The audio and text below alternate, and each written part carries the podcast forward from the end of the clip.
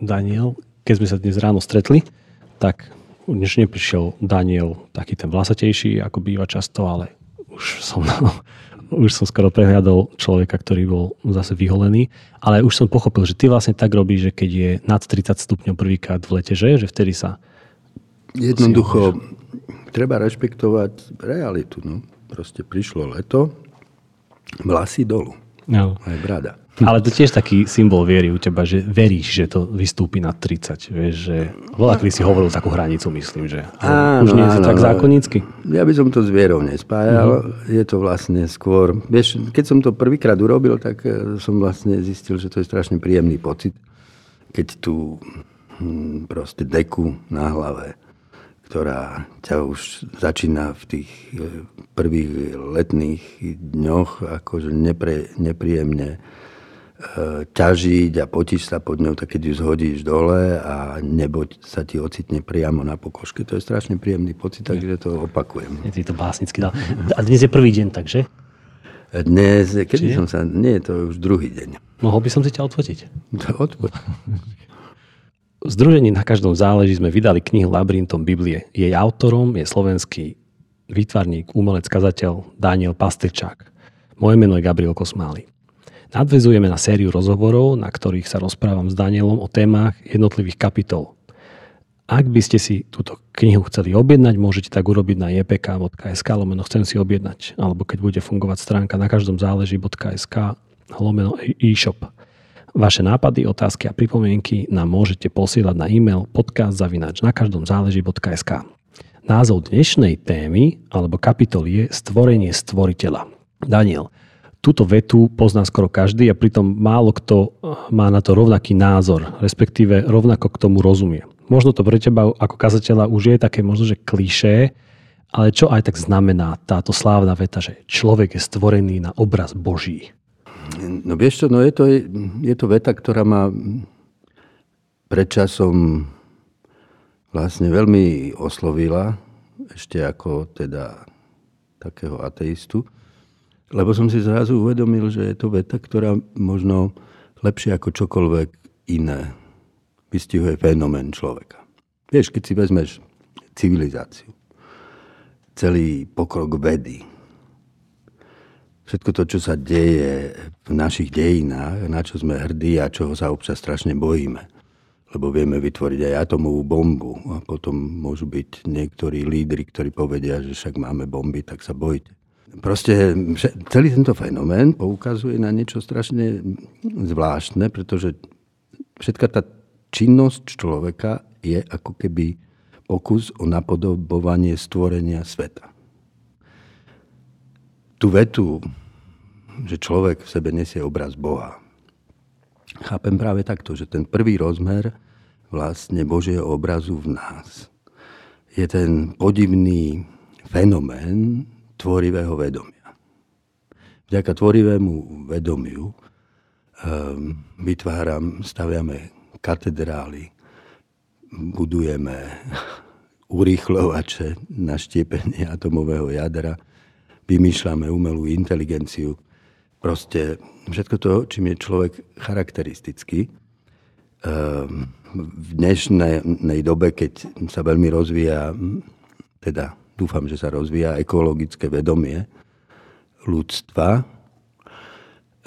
tak často zdôrazňujeme to, že aká je kontinuita medzi inými živočíšnymi druhmi a človekom, že sme vlastne homo sapiensi tiež len zviera medzi zvieratami, ale prehliadnúť pritom ten rozdiel, ktorý práve označujeme tým tajomným imago Dei, obraz Boha, e, je nebezpečné.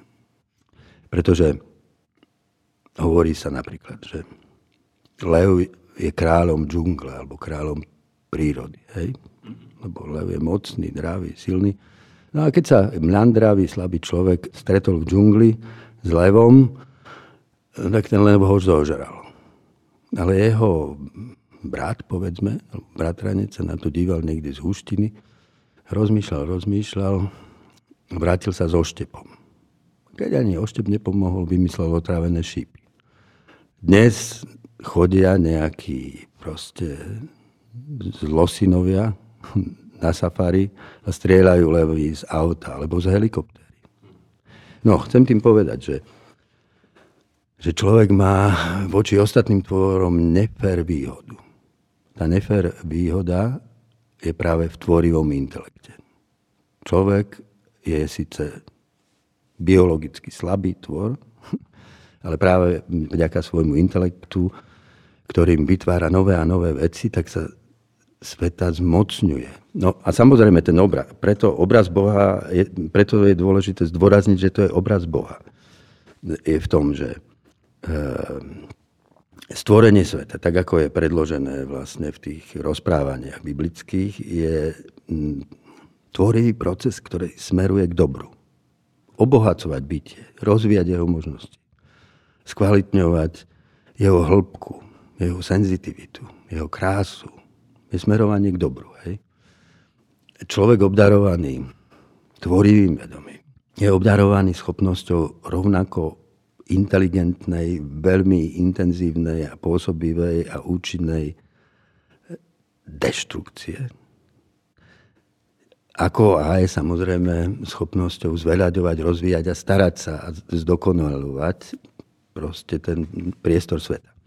A preto človek má inú zodpovednosť voči svetu, ako povedzme medveď, alebo delfín, alebo veľryba. Delfíny, nech sú akokoľvek inteligentné, zatiaľ neorganizujú proste konferencie o udržateľnom rozvoji života na Zemi. A neobávajú sa o zánik iných druhov. No, lebo sa ani nemajú prečo. Oni nikdy tie iné druhy nemôžu ohroziť, tak ako človek. Ale nikdy ani nemôže, nemôžu premýšľať nad spôsobom života a nad riešeniami, ako vlastne ten život neničiť, ale rozvíjať. A človek vlastne, dalo by sa povedať, že má v sebe nielen imago Dei, teda ten obraz Boha, ale aj imago Diaboli. A diabolos je vlastne tvorivé vedomie, ktoré sa zvrtne proti dobru. Hej? A zvrtne sa proti dobru vtedy, keď človek, ktorý je iba obrazom Boha, sám seba začne chápať ako Boha vesmíru, ktorému chce vnútiť svoju vlastnú vôľu. A tam začínajú nekonečné deštrukcie, nekonečné konflikty. V jednom takom konflikte sa práve ocitáme. Hej. Neviem vidieť inak Putina v Kremli ako to, to nové, znova zopakované e, proste seba povýšenie nejakého človeka nad Boha, ktorý chce teraz diktovať bo, svetu svoju moc a chce, aby sa pred ním všetci chveli, aby mohol zažívať nesmiernu, nesmierný pocit veľkosti. Hej. Tomáš Halík povedal, že človek potrebuje veriť Bohu, v Boha v prvom rade preto, aby nezabudol. Že on sám nie je Boh. Čiže človek je obraz Boha, ale nie je Boh. Ako obraz Boha na sebe nesie bytostnú zodpovednosť starať sa o rozvoj dobra sveta a postaviť sa proti všetkému, čo ho ohrozuje. A to podstatné, čo svet ohrozuje, je človek sám. Jeho egoizmus, jeho pícha, jeho nadradenosť. Čiže to prvé, čo mu musíme vzdorovať, aby sme boli obrazom Boha, je naše pyšné, sebastredné ego. Pekne si to sformuloval. Žiaľ mi ostal na mysli, teraz som taký grafický človek, výjav delfínov, ktorí organizujú konferenciu na pre udržateľnosť. Ťažko to vybijem z hlavy. Citujem z knihy. Každý človek si v základoch myslenia nesie obraz toho, čo je absolútne väčšné a nekonečné. Myslenie totiž nevyhnutne predpokladá koncept toho, v čom sa zakladá existencia všetkého ostatného. Taký obraz si v sebe nenesie iba mysel veriaceho, nesie si v sebe i mysel ateistu. Obraz Boha je tu redukovaný na väčšinu hmotu a energiu v takto chápanom svete božstvo väčšnej hmoty slepými náhodami, pohybmi tvorí podobu každej veci, zakladá bytie všetkého, čo je. Hovoríš tým, skončil som citáciu, pýtam sa, hovoríš tým, že ako veriaci, tak aj ateista máme v sebe určitý obraz alebo túžbu absolútnu, alebo, alebo absolútne, akorát to rôzne interpretujeme? Túžbu si nemusí uvedomovať každý, Čím menej si uvedomujeme, že v našo, našej túžbe je absolútno, tým ľahšie podliehame vášňam, ktoré sú vlastne plodom toho absolútna. Ale je, myslím, že každý človek, ktorý len troška uvažuje, vie, že jeho mysel nevyhnutne v sebe nesie rozmery absolútna väčšnosti a nekonečná. Matematika bez radu nekonečných čísel je nemysliteľná ani geometria. Hej. Um, akýkoľvek um, uvažovanie o príbehu bytia vesmíru sa nevyhne otázke väčšnosti a nekonečná. Lenže aj väčšnosť, aj nekonečno je niečo, čo je neuchopiteľné. Mysel síce o, o nich vie, dokonca bez nich nemôže uvažovať, ale e, sú to záhadné pojmy alebo rozmery, pretože väčšnosť e, neznamená rozširovanie času. Rozširovaním času nikto nedojde k väčšnosti. Hej. Miliardy rokov nie sú bližšie väčšnosti ako jediná sekunda. A rovnako nekonečno nevznikne rozširovaním priestoru. Čiže väčšnosť a nekonečno sú akési e, rozmery, ktoré sú prítomné nepretržite v našej realite a nemôžeme sa im vyhnúť, v ktorom, a v ktorých sa nejakým spôsobom zaklada a od ktorých sa odvodzuje naše ohraničené, konečné bytie v priestore a v čase. Hej. V tom zmysle vlastne každý človek, ak rozmýšľa, tak musí akože prísť k nejakým predpokladom alebo vychádzať z nejakých predpokladov toho väčšného a nekonečného, v čom zakladá všetko ostatné. No a ateizmus to vlastne zakladá v presvedčení, že všetko sa dá odvodiť z väčšnej, nekonečnej hmoty a jej procesov. A tu sa mi zdá, že oproti takým premýšľavejším a hĺbším ateistom, ako bol povedzme Albert Camus, tak tí dnešní, takí hlavne tí známi bojovní ateisti ako Dawkins, uh, tak ich ateizmus uh, sa prejavuje ako značne naivný a nereflektovaný. Hej. Zatiaľ čo Albert Camus, ktorý bol môj hrdina, hrdina môjho dospievania, jeden z mojich obľúbených autorov, veľmi dobre vedel, že e, ak je to tak, ako verí, a on tomu veril, hej, že proste teda svet je ateist, vesmír má ateistický charakter, tak dôsledok toho je, že naša existencia je absurdná. Ocitáme sa vo svete absurdity a popierať to, že je to absurdné, je proste nepoctivé.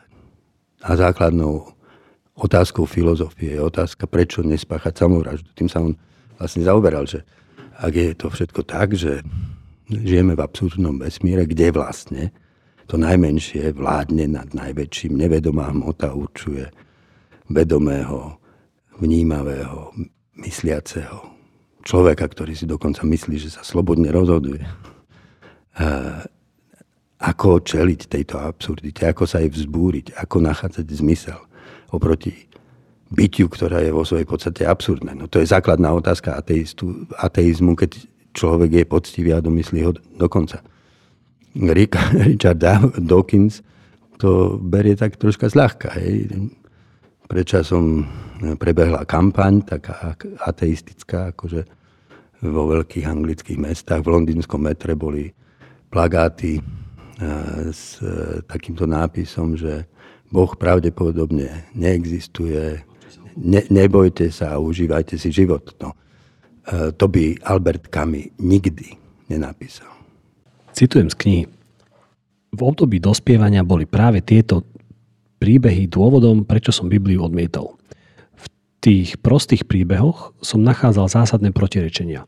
Zatiaľ, čo prvý príbeh, Genesis 1, prvá kapitola, Boha predstaví ako všade prítomného ducha, ktorý slovom povoláva svet k bytiu, Druhý príbeh, Genesis 2. kapitola, Boha predstaví ako lokalizovanú postavu. Večer sa Boh zvykne prechádzať s rajskou záhradou. Adam sa s ním hrá na schovávačku. Skrie sa za stromy, Boh ho musí hľadať, ako by nebol ani všade prítomný, ani vševidiaci. V prvom príbehu Boh najprv stvorí živé tvory, až potom stvorí človeka. V druhom príbehu Boh stvorí najprv človeka, až potom, aby nebol človek sám, stvorí živé tvory. Ktorý príbeh je pravdivý? Text o stvorení zjavne nemôžno čítať ako záznam histórie. Nepísal ho nezávislý dokumentarista, ktorý číhal kde si v prázdnote pred počiatkom vesmíru skôr, než Boh začal tvoriť svet a všetko pre nás hodnoverne zapísal. Každý text treba čítať tak, ako bol napísaný. Ak by ste zbierku sonetov čítali ako kuchárskú knihu, nič by ste podľa toho nenavarili a celkom isto by vám pritom unikol hudobný zmysel metafor. Konec citácie. Daniel, ako teda vznikol tento text a ako ho treba čítať? Ako vznikol tento text, nevieme a dodnes sa o tom vedú proste najrozmanitejšie teórie, ale vopred všetci môžeme vedieť, že každá teória bude iba predpokladom, ktorý nemôžno oprieť o žiadne definitívne áno, tak toto bolo. Samozrejme, o týchto dvoch textoch analytici Biblie roz, rozmýšľajú ako o textoch, ktorí vznikli z dvoch rôznych prameňov a potom boli vlastne syntetizované do tohto spojenia a tak ďalej. Potom sú proste rôzne teórie, ktoré sa menia v priebehu času, ale jedno je isté, že nevznikli ako záznam histórie. Že stvorenie sveta nie je popis e, faktickej histórie, ktorej bol nejaký človek svetkom. Však to je jasné na prvý pohľad, na prvé čítanie a ten text ani sám seba takto nepredstavuje. Vo všeobecnosti mm, sa dá povedať, že ten text vznikol ako proste meditácia nad e, tajomstvom pôvodu sveta, ktorá e, vytriskla z, toho, z tej hlbokej skúsenosti ľudí, hej, s Bohom ako jedným jediným, z ktorého všetko pochádza.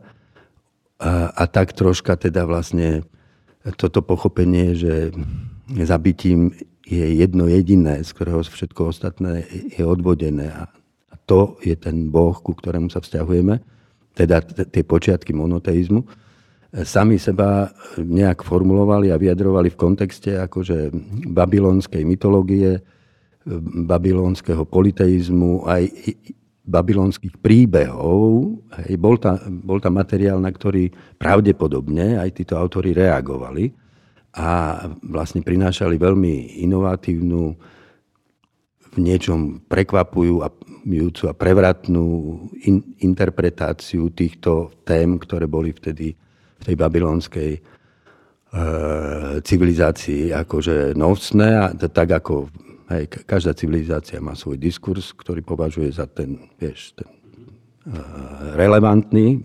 Čiže v niečom sa dá čítať ten text aj týmto spôsobom, že je niekedy možno dobre porovnať si mýtus v tom kontexte submersko-babylonskej civilizácie, tak tam boli mýty ako Emuna Eliš, ktoré rozprávajú príbeh stvorenia, potom príbeh uh, Gilgameša, ktorý rozpráva aj príbeh o potope. Čiže tieto témy, čo sa objavia objavujú v Genesis, tak e, sú témy vlastné tomu prostrediu a títo izraelskí proroci, alebo proste nevieme, kto bol tým, Abra, kto bol tým autorom, niekto z okruhu Abrahamovskej viery, na to proste týmto tvorivým spôsobom odpovedajú a nejakým spôsobom na mýty babylonské, ktoré mali obraz toho politeistického sveta, astrálnych božstiev, ktoré určujú človeka a človek je vlastne iba akýmsi otrokom Boha, eh, odpovedajú z toho svojho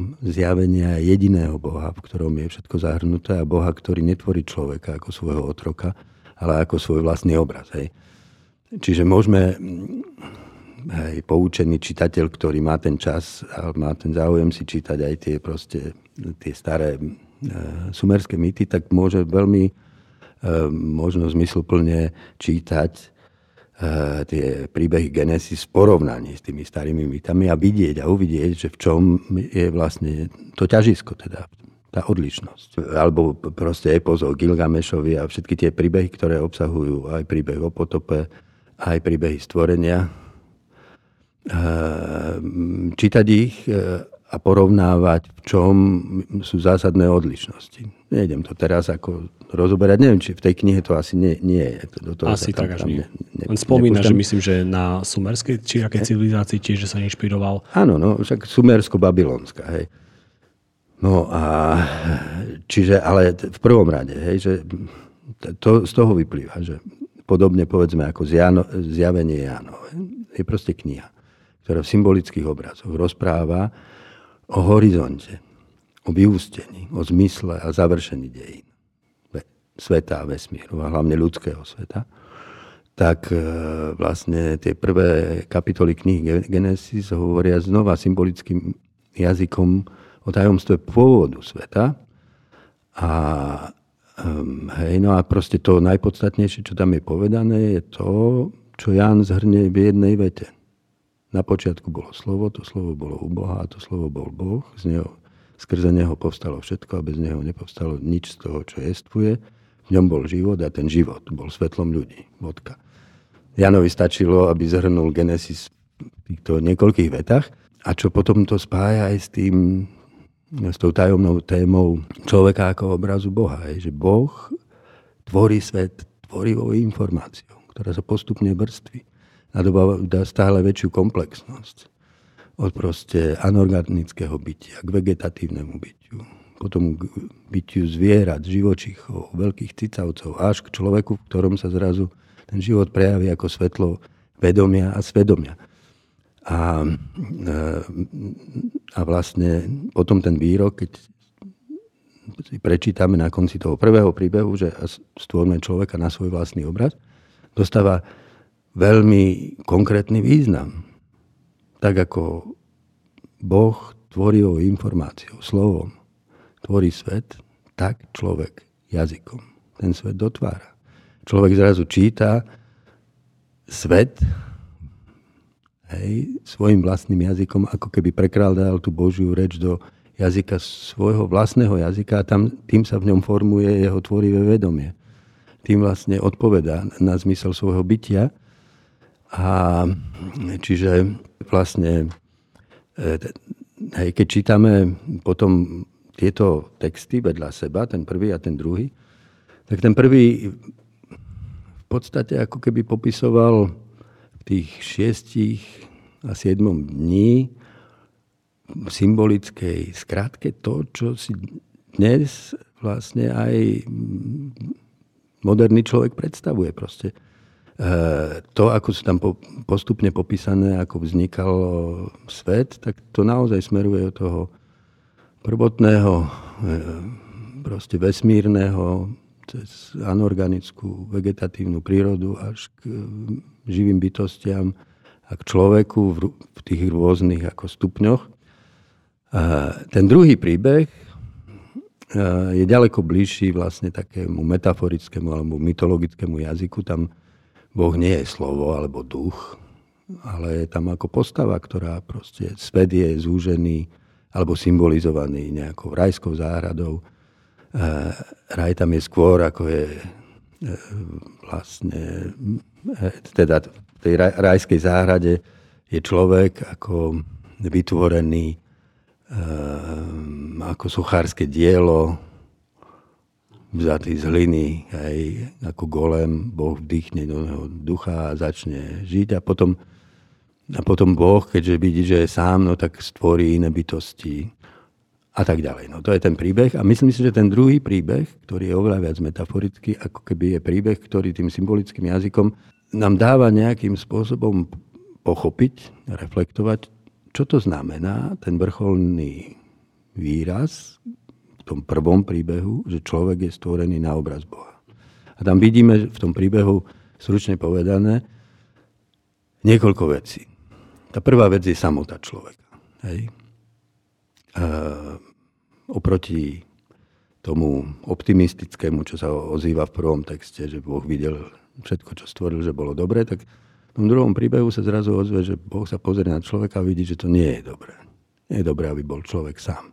Čo znamená táto samota? Osamotenosť človeka je vedomie individuálneho jestvovania. Moje ja som, ktoré ma vyčlenuje zo všetkých ostatných vecí. Do, do takej miery, že človek si dokonca môže myslieť, že všetko, čo je okolo neho, sa odohráva iba v jeho vedomí. Hej? Tak, ten solipcizmus. No a vlastne e, myslím že tá samota to je ten prvý obraz Boha v nás. Vedomie jedinečnosti som tu, sám, oproti celému svetu. A tá samota vlastne je v tom príbehu predstavená ako príprava, hracie pole lásky. Samota musí byť zaplnená tým druhým, tým ty. A zrazu ten človek, ktorý je jeden, je rozdelený v dve bytosti, ktoré sa stretnú ako muž a žena. A Tí dvaja sa majú stať jedno. Hej. Čiže okrem toho, že máme ten jazyk, tvorivé vedomie, ktorým tvoríme, hej, sme vlastne obrazom stvoriteľa, tak je tu ešte ten ďalší rozmer, že zmysel toho, tej tvorivosti je založený v tom, čo nazývame láska. To znamená v tom stretnutí ja a ty, ktoré smeruje do jednoty, v vzájomnom pochopení. A tak je vyjadrený vlastne ten e, zmysel človeka, je ten Boží obraz v človeku. Čiže e, toto nie sú dejiny stvorenia, ktoré by mohli nejakým spôsobom zodpovedať nášmu súčasnému vedeckému mysleniu. Ten text nikdy ani na to neinšpiroval, ani nemal byť o tom, a, ale je to text, ktorý nehovorí alebo neodpoveda na otázky, ktoré môže skúmať veda či filozofia do istej miery. Teda otázky, akým spôsobom sa veci stali, ale odpoveda na otázky, alebo nám kladie obrazy, cez ktoré na tie otázky môžeme hľadať odpoveď. Otázky na otázku, prečo? Prečo som tu ako človek? s tým svojim vedomým ja som. Prečo v sebe narážam na konflikt medzi dobrým a zlým? Prečo je tu ten druhý? Prečo nenávidím a milujem? Prečo je vo mne sklon stavať samého seba do centra sveta? Odkiaľ sa vzalo vlastne tajomstva toho zla, ktorému čelíme? Čiže o tom sú tie príbehy. V okamihu, keď takto začneme čítať tieto príbehy, zrazu dávajú veľký zmysel. No a práve, ale takýto aj skúsený čitateľ, ktorý nemá až taký veľký záujem, možno, že mm, prísť na to alebo veriť, že, že v Biblii je zjavovaná možno, že nejaká pravda, tak skôr, keď to takto tam uvidí a uvidí tam nejaké paralely, tak povie, že aha, však to je celé skopčené stade a stade, vieš, alebo podobne. A potom človek, ktorý si, ktorý nepríjma to, že, že aj tá, tá hebrejská kultúra civilizácia bola inšpirovaná inými kultúrami a civilizáciami okolo, mm, tak a myslí si, že to je len jedna jediná, ktorá existovala a všetko je tu presne tak, ako, a, a, a doslova, ako to je napísané, no, tak potom ho to sklame, keď zistí, že OK, Egyptiania tiež mali niečo ako archa zmluvy, nápadne sa to podobá tvárom vraj na to a, a potom toto, čo, čo ty, ty, ty tiež hovoríš. Keď sa sklame, tak je to len dobré sklamanie. Vieš, pozri, ak sa Boh zjavuje, tak sa musel zjavovať nejakým spôsobom vždy v každej kultúre, v každej civilizácii. Všade musíme nájsť jeho stopy. A to za prvé. Za druhé. Ľudstvo, hoci sa vyvíjalo v rôznych kultúrach, nikdy sa nevyvíjalo bez toho, aby sa navzájom ovplyvňovalo. Neexistuje predstava akéhosi čistého náboženstva či kultúry, ktorá vznikla len sama zo seba, je proste ako je v základe nepravdivá. Celé dejiny vznikajú ako syntézy vplyvov, ktoré na seba narážajú. Vlastne však aj kresťanstvo by nebolo kresťanstvom takým, aký je dnes, keby sa židovský prvok e, nestretol v syntéze s tým gréckým.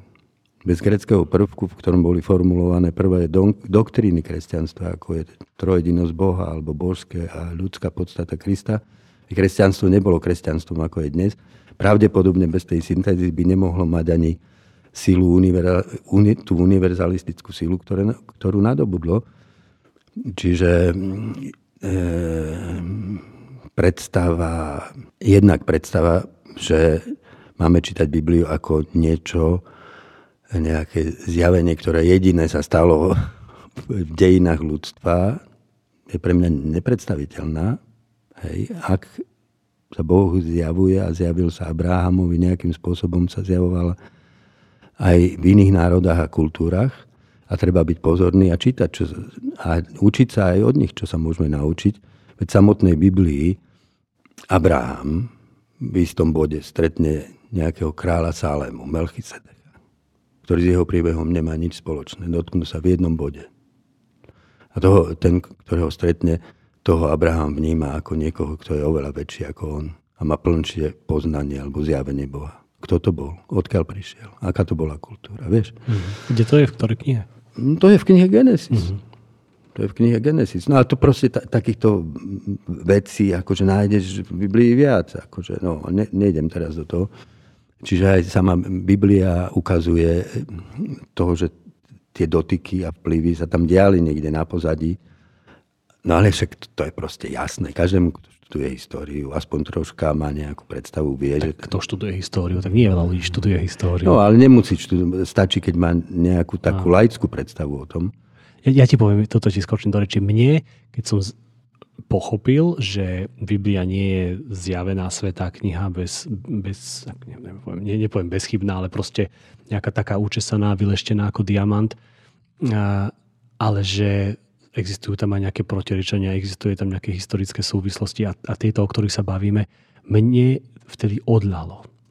A dosť mi odľahlo v tom, že vlastne neviem to vysvetliť. Možno keby som nad tým dlhšie rozmýšľal, tak, tak, tak pochopím. Ale vôbec ma to nie, e, nesmerovalo k pocitom, že teraz OK, tak musím hľadať inú knihu, iné náboženstvo, inú zjavenú pravdu alebo niečo podobné.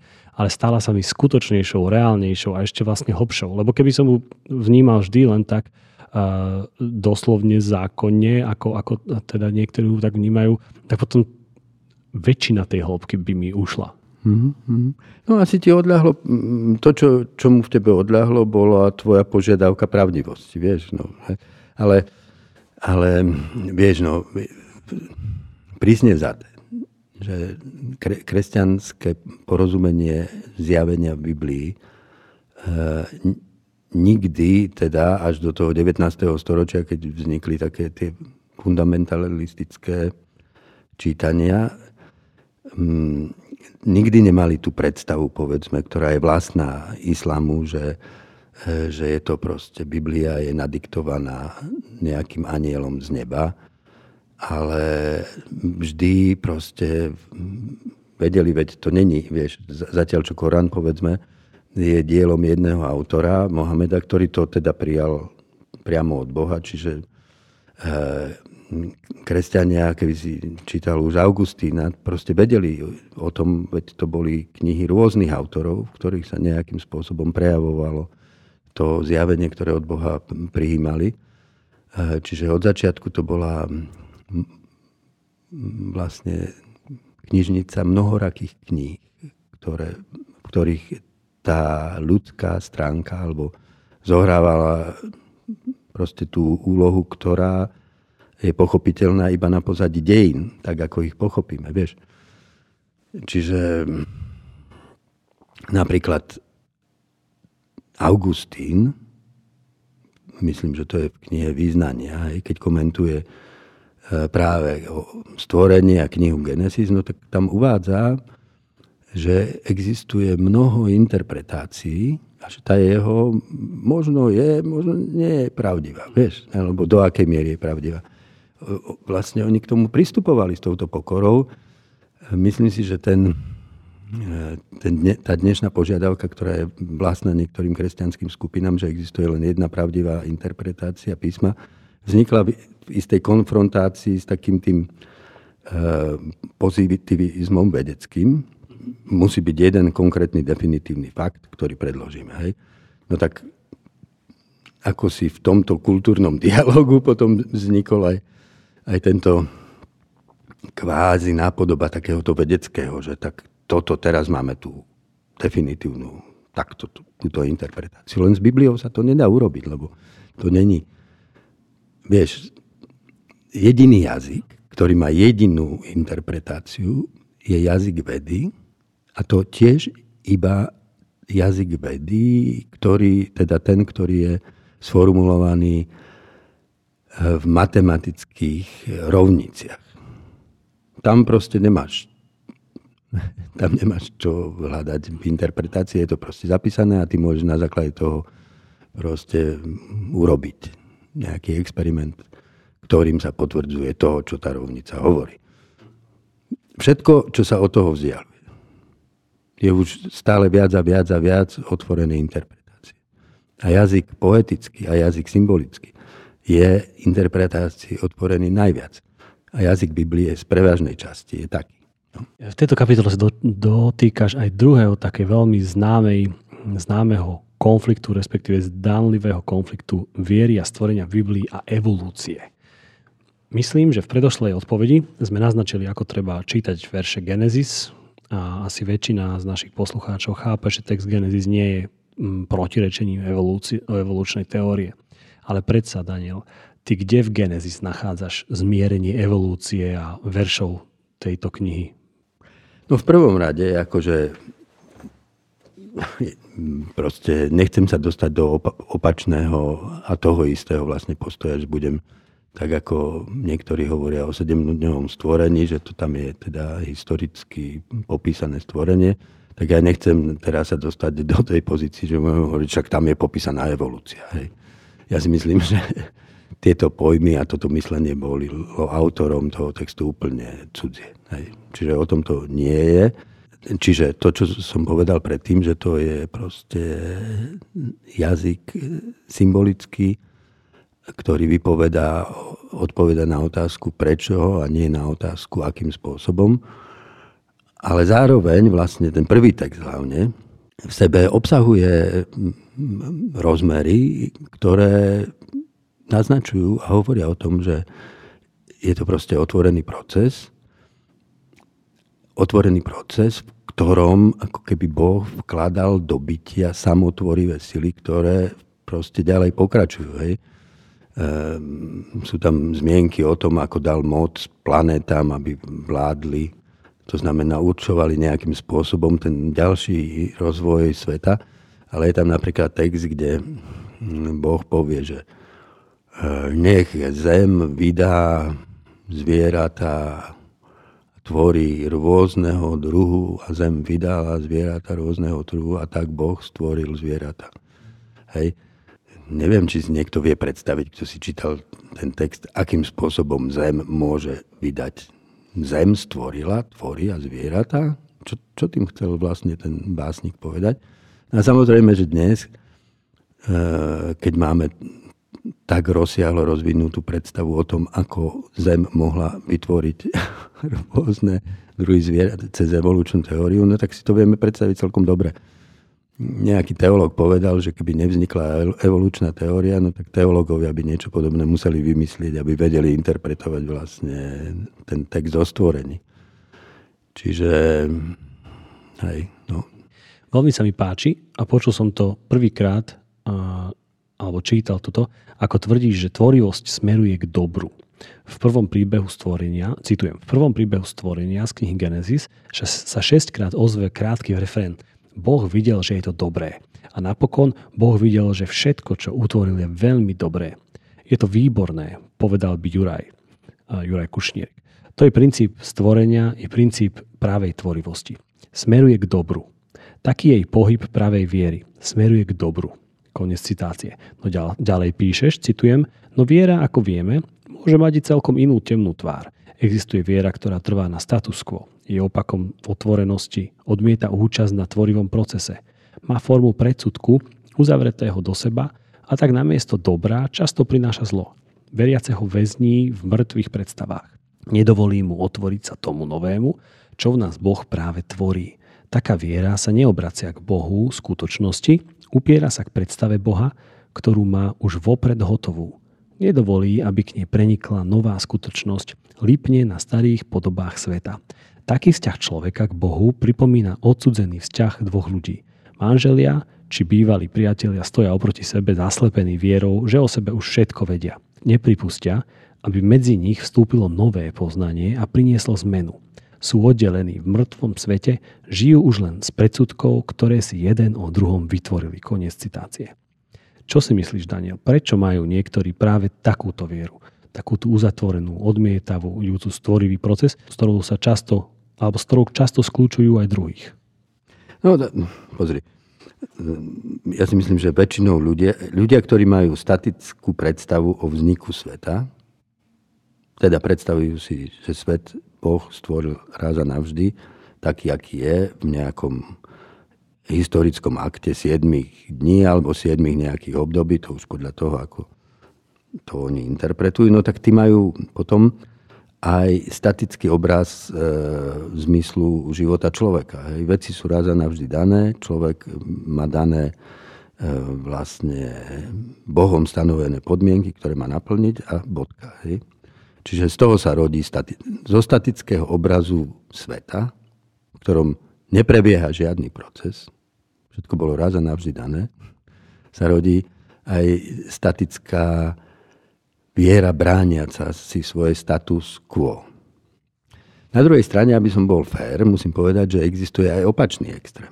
Že tak ako existuje, povedzme, nazvime to ultrakonzervatívny princíp status quo, udržiavanie toho, čo bolo raz a navždy dané, existuje aj mýtus progresívny, progresivistický, že proste staré je vždy prekonané a nové je vždy najlepšie. To je tiež mýtus, ktorý je tiež nebezpečný a môžu byť podoby viery, ktoré sú nebezpečné práve týmto opačným dôrazom. Však nakoniec celý akože raj eh, bestriednej spoločnosti, o ktorom snívali Marx-leninisti, bol vlastne stvorený progresivistickým mýtom, ktorý oproti prekonanému starému stával to nové a najnovšie, ktoré proste výťazne smeruje ako k tomu dobru. Hej? A myslím si, že v skutočnosti múdry a pravdivý postoj k svetu je možný iba vo viere, ktorá koná syntézu. Zostáva ako verná tomu starému, e, poznanému a otvorená novému, ktoré do toho prichádza. Lenže práve zachovať taký postoj znamená byť nepretržite v procese. Pretože tým novým, čo prichádza, sa reinterpretuje aj to staré, čo som poznal. Stále na novo musím si klásť otázku, ako to teda je. E, ale vždy v sebe potrebujem robiť syntézu toho starého s novým. Ježiš povedal svojim učeníkom, že e, človek vyučený v zákone, získaný za učeníka Božieho kráľovstva ako hospodár, ktorý z pokladu svojho srdca vynáša staré i nové veci. Čiže myslím si, že zdravá viera, ako proste tá, ktorá zachováva um, úctu a rešpekt voči tomu starému, čo sme poznali, čo vyrastá, vyrastáme a otvorenosť novému, čo prichádza. Hej. Um, vtedy, vtedy je tam, lebo to zlo väčšinou prichádza, to, to povedal, myslím, Chesterton, že heréza je vlastne iba pravda, ktorá sa zbláznila. Že keď my akože na to, aby sme zdôraznili jeden aspekt pravdy, poprieme druhý, teda aby sme zdôraznili, že je tu niečo stále, staré, čo pretrváva, čo je pravda, do istej miery a v istom vymedzení, poprieme a odmietneme všetko nové, čo prichádza, no tak vznikne hereza, ktorá je svojím spôsobom deštruktívna.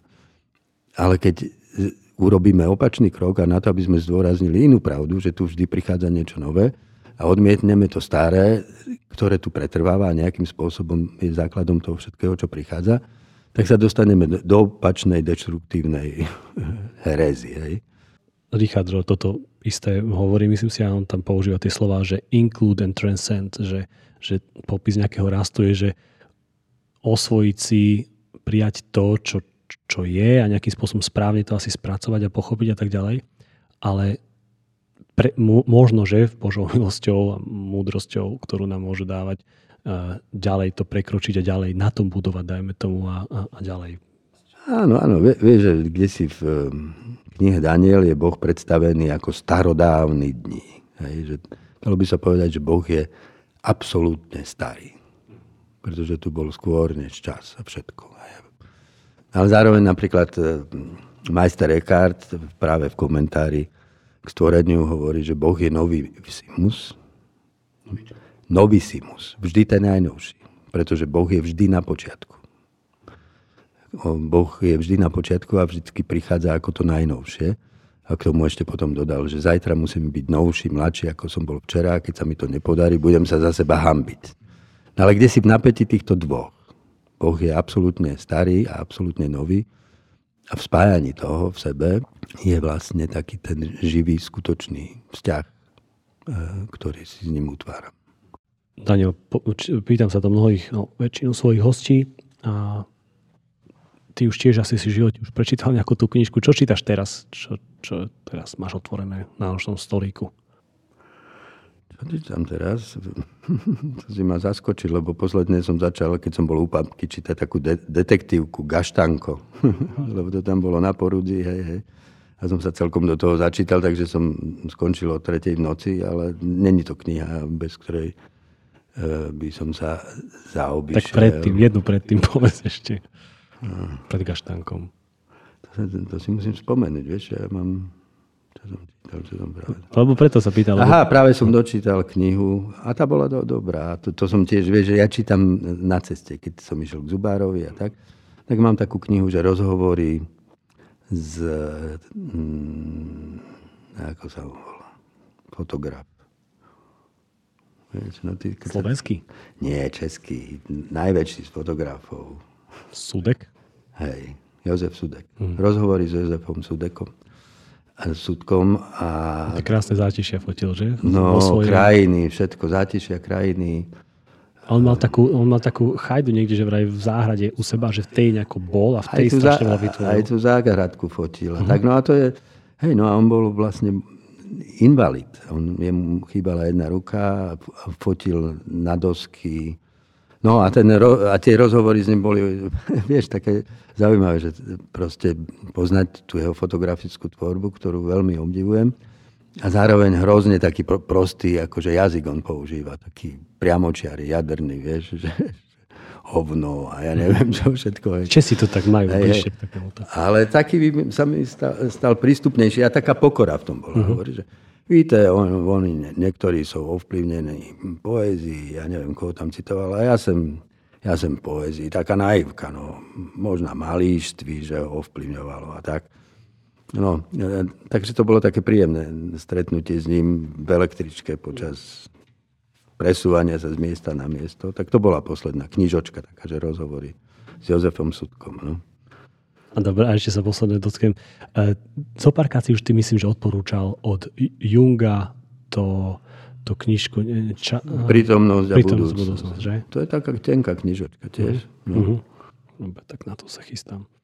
No, teraz som si spomenul, čítal som veľkú knihu, rozsiahlu teraz tú Dominion od toho Toma Holanda čo bolo úplne, že podľa mňa veľmi zaujímavá, dobrá kniha. A potom Tom Holland, Dominion, to je taký historik, on sa tam prezentuje ako agnostik, ale on si položil akože, že položil si ako takú otázku tej knihy, hľadať odpoveď na to, že ako a prečo vlastne kresťanstvo a evanelium malo taký vplyv akože v dejinách tej západnej civilizácie a čím hlavne akože ten vplyv sa prejavuje.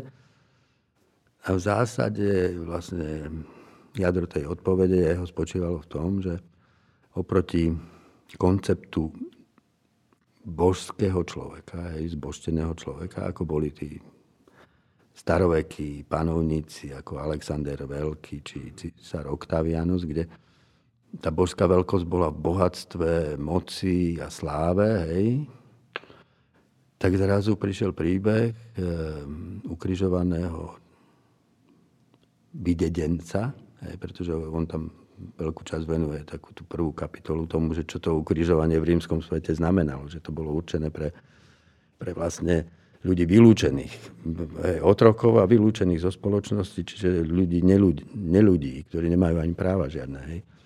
A zrazu akože prišiel príbeh a hlásanie toho, že tak tento ukrižovaný je Boh. Hej.